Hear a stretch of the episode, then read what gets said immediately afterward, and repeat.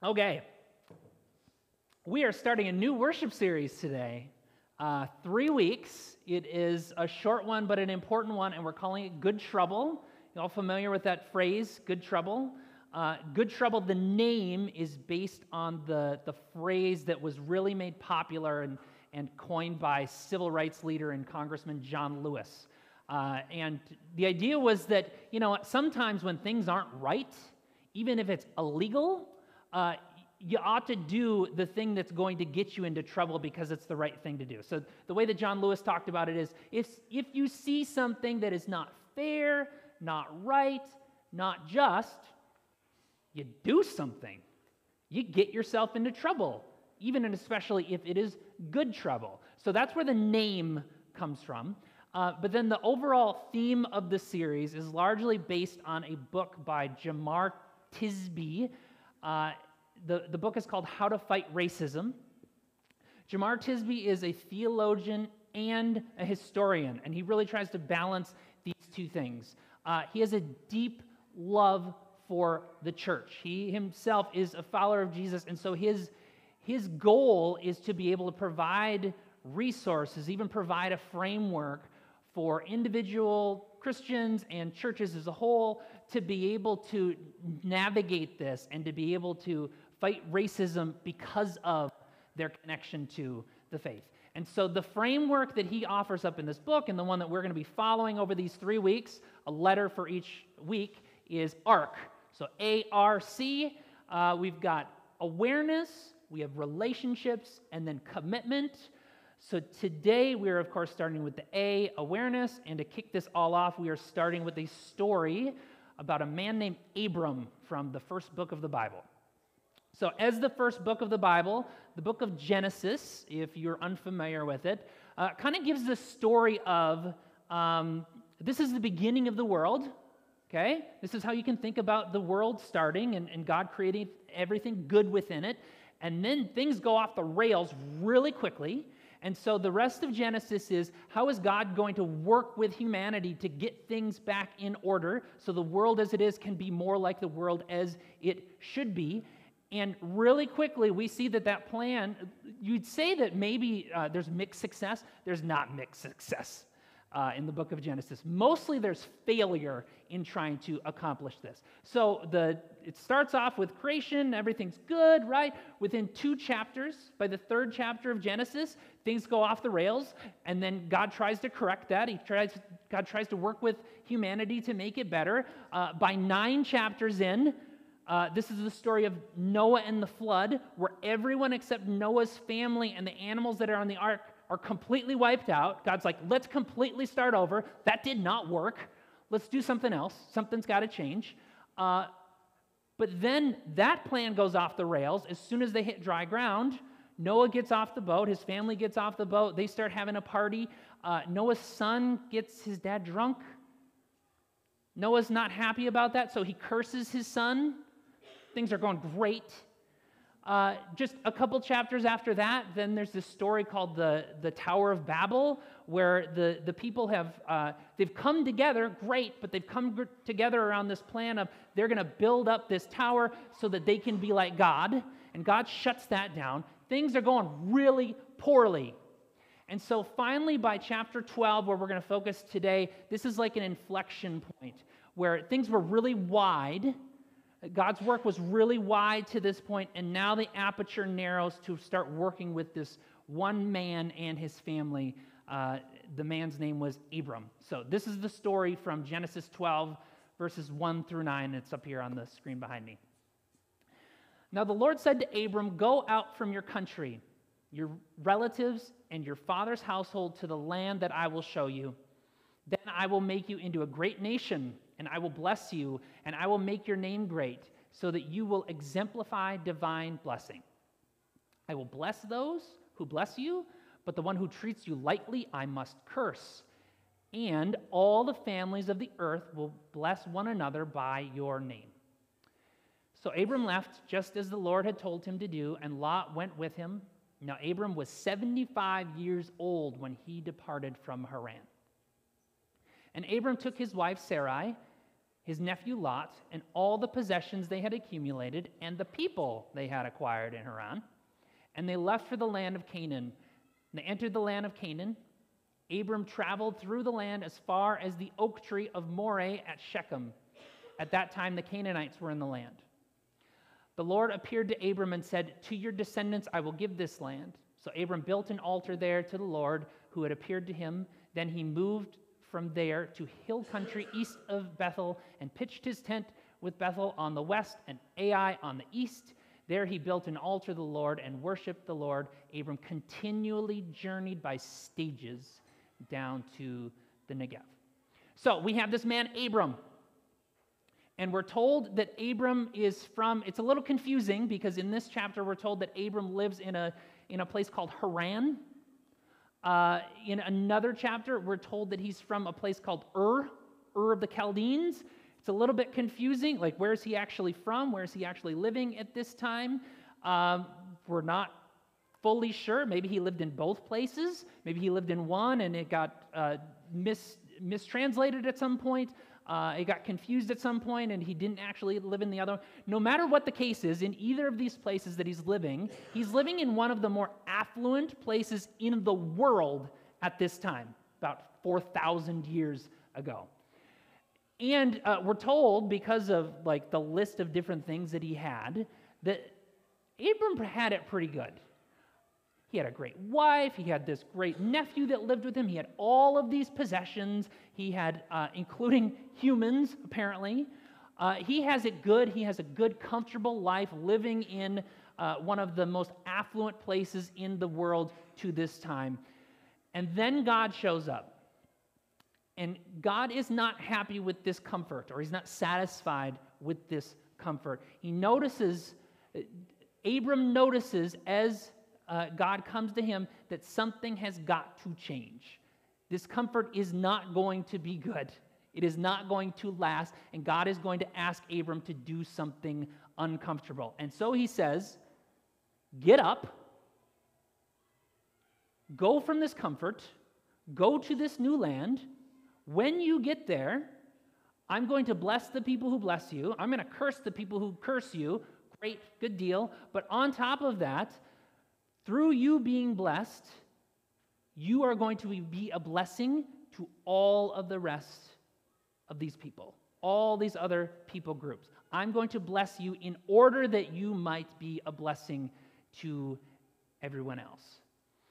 And so there is this like open question about what Abram is actually going. He's 75 years old. He's living in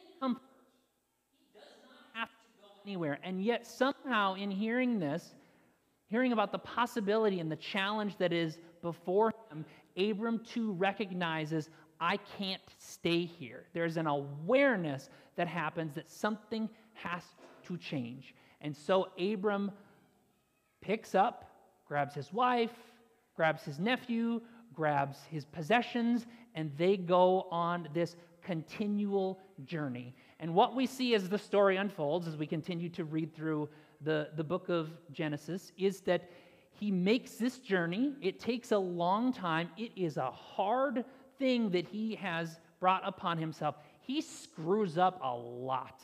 He makes a lot of mistakes. And yet, each step of that journey saying, now that I'm aware of this, I can't stay here. I need to move because things cannot stay this way.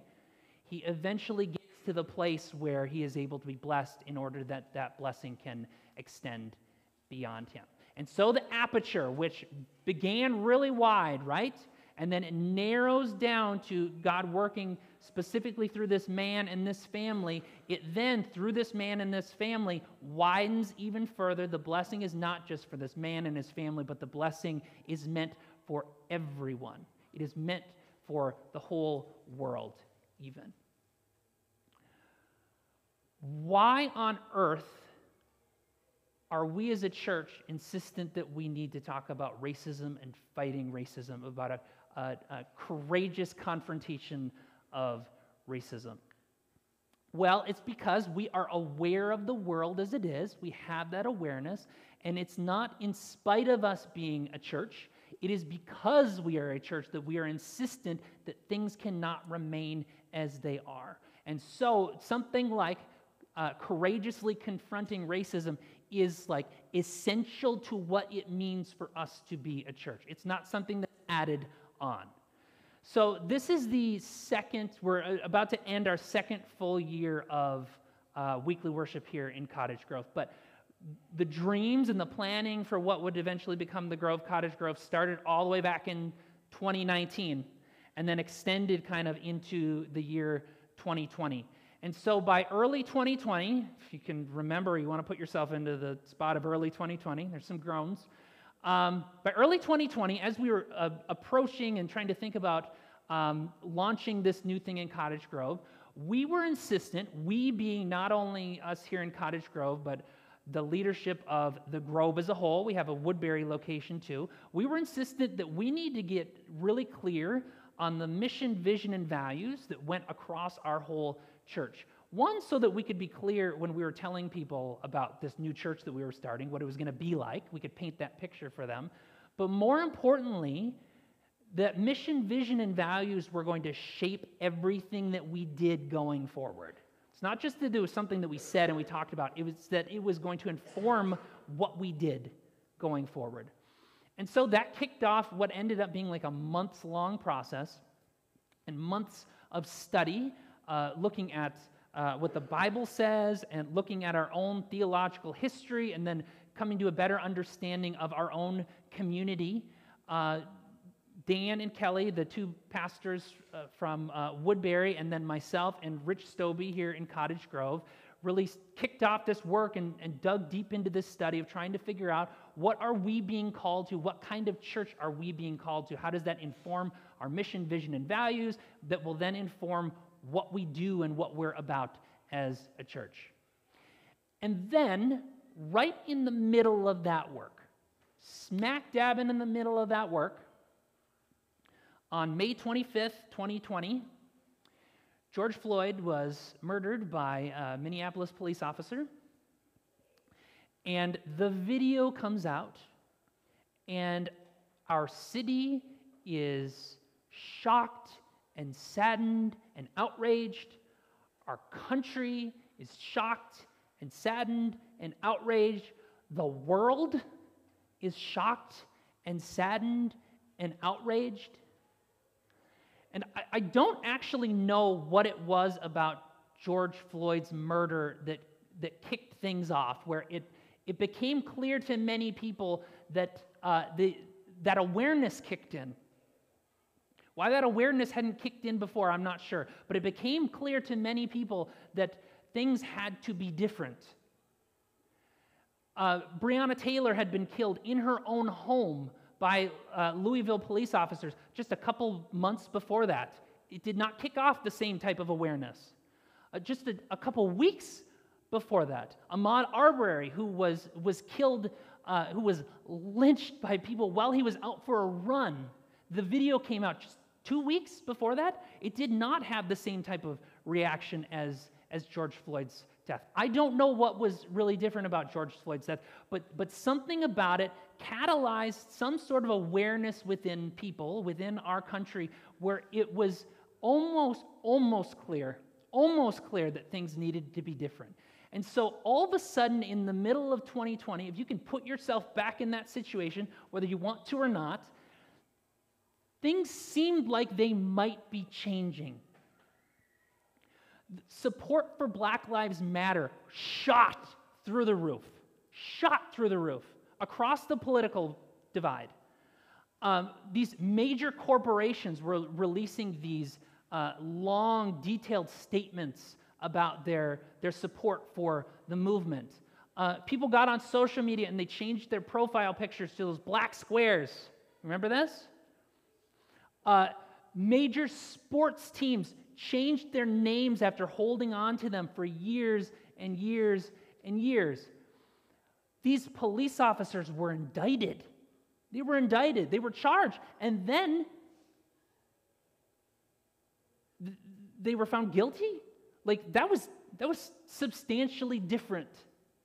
And perhaps most remarkably to, to some people, churches started talking about this stuff even conservative churches started talking about this stuff and saying, we got to get this in order. Something has to be different, and maybe it starts with us. And so, in the middle of 2020, there was this, this uh, growing awareness where it seemed there was maybe a conviction that things needed to be different.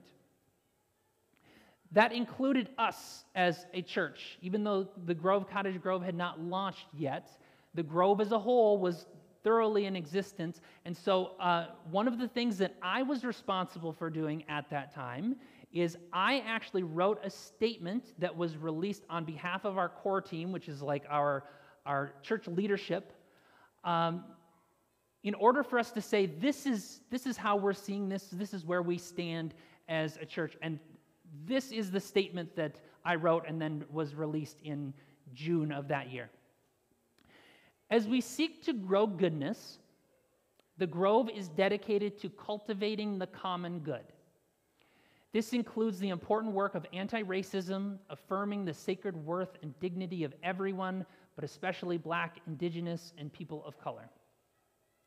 We recognize our need to continue to learn and grow into the work of combating racism. In so doing, we are living into our baptismal vows to accept the freedom and power God gives you to resist evil, injustice, and oppression in whatever forms they present themselves. In the weeks that have followed the murder of George Floyd, the core team has been engaging in deep discernment about how to lead our church in the sustained effort of truth telling, which confronts and combats racism in ourselves, our church, and in our world. The core team is entering into a study on racism, seeking an outside consultant to help us navigate the journey of racial divide and strategize how to create and reinforce a culture of love and forgiveness for all. Statements and studies can be limiting. Still, we are committed to the hard work and long pathway of transforming our souls and systems. I want to highlight two pieces of this as I was thinking about this last week and then going back three years to this statement that was written at that time. I said that George Floyd's murder happened in the middle of that deliberation process for us as a church about what are our mission and vision and values. How do we talk about who we are as a church, but more importantly, how does that shape what we do? As we seek to grow goodness, does this sound familiar? Grow goodness? This is the first time we ever used those two words publicly. It was directly tied to our efforts to combat racism. And then it says, cultivating the common good. This might actually be the first time that I use that phrase anywhere, not just in public. And that phrase became one of our four guiding values to grow goodness and to cultivate the common good from the beginning was intimately linked to our work of courageously combating racism. This isn't something tangential that gets added on on the side. And then the very end, we are committing to the we are committed to the hard work and long pathway of transforming our souls and systems. Not just putting out a statement, not just changing our profile picture to be a black square, but we're committed to this hard work and long pathway. Why is that important? Well, if you also remember back to 2020 and then the days and the weeks and the months that followed that, not everything changed. In many ways, things reverted back to the way they were before. Uh, there was a big there was a big rush on anti-racism books that happened in the middle of, of 2020 people ordered them online they never went and picked them up Many bookstores were left with these pre orders or these orders, these online orders of books that people never went and picked up. And in fact, many of those same books in the, the months and the years that have followed are now on lists of maybe we should ban these books. Um, the, the, the same uh, people who had said, yeah, we, we support Black Lives Matter, Black Lives Matter um, support has tanked since then. Uh, sports teams, yeah, they've just kind of moved on. They, they might use some of these like end racism things. They put them in their end zones, the football teams, but really nothing has, has been done uh, substantially since then. Uh, Derek Chauvin, who was the, uh, the officer who murdered George Floyd, in the middle of his murder trial, in the middle of his murder trial, another unarmed black man was killed in the Twin Cities. Same as always. And then for churches, many of those same churches and those same pastors who made commitments at that time, things need to be different now that we're aware of it, aren't talking anymore because they're concerned about what might happen as a result of them speaking out. It's almost as if, like Abram, we need to commit to this continual journey it's almost as if we need to continue to put it out there, not in spite of us being people of faith, but because we are people of faith, to continue to say we are aware of the world as it is and it is not as it should be, and we need to commit to this hard work, this continual journey, in order that, in order that we might grow goodness, in order that we might cultivate the common good. And so, my my prayer for us as individuals and as a church is that we can be engaged in just that type of work. That type of work that is often uncomfortable. That type of work that often we make mistakes in the process of. But that type of work that is truly about growing goodness in and through us, in and through our community, in and through our church, cultivating the common good in a way that brings us together and gets us into some good trouble. So may that be so.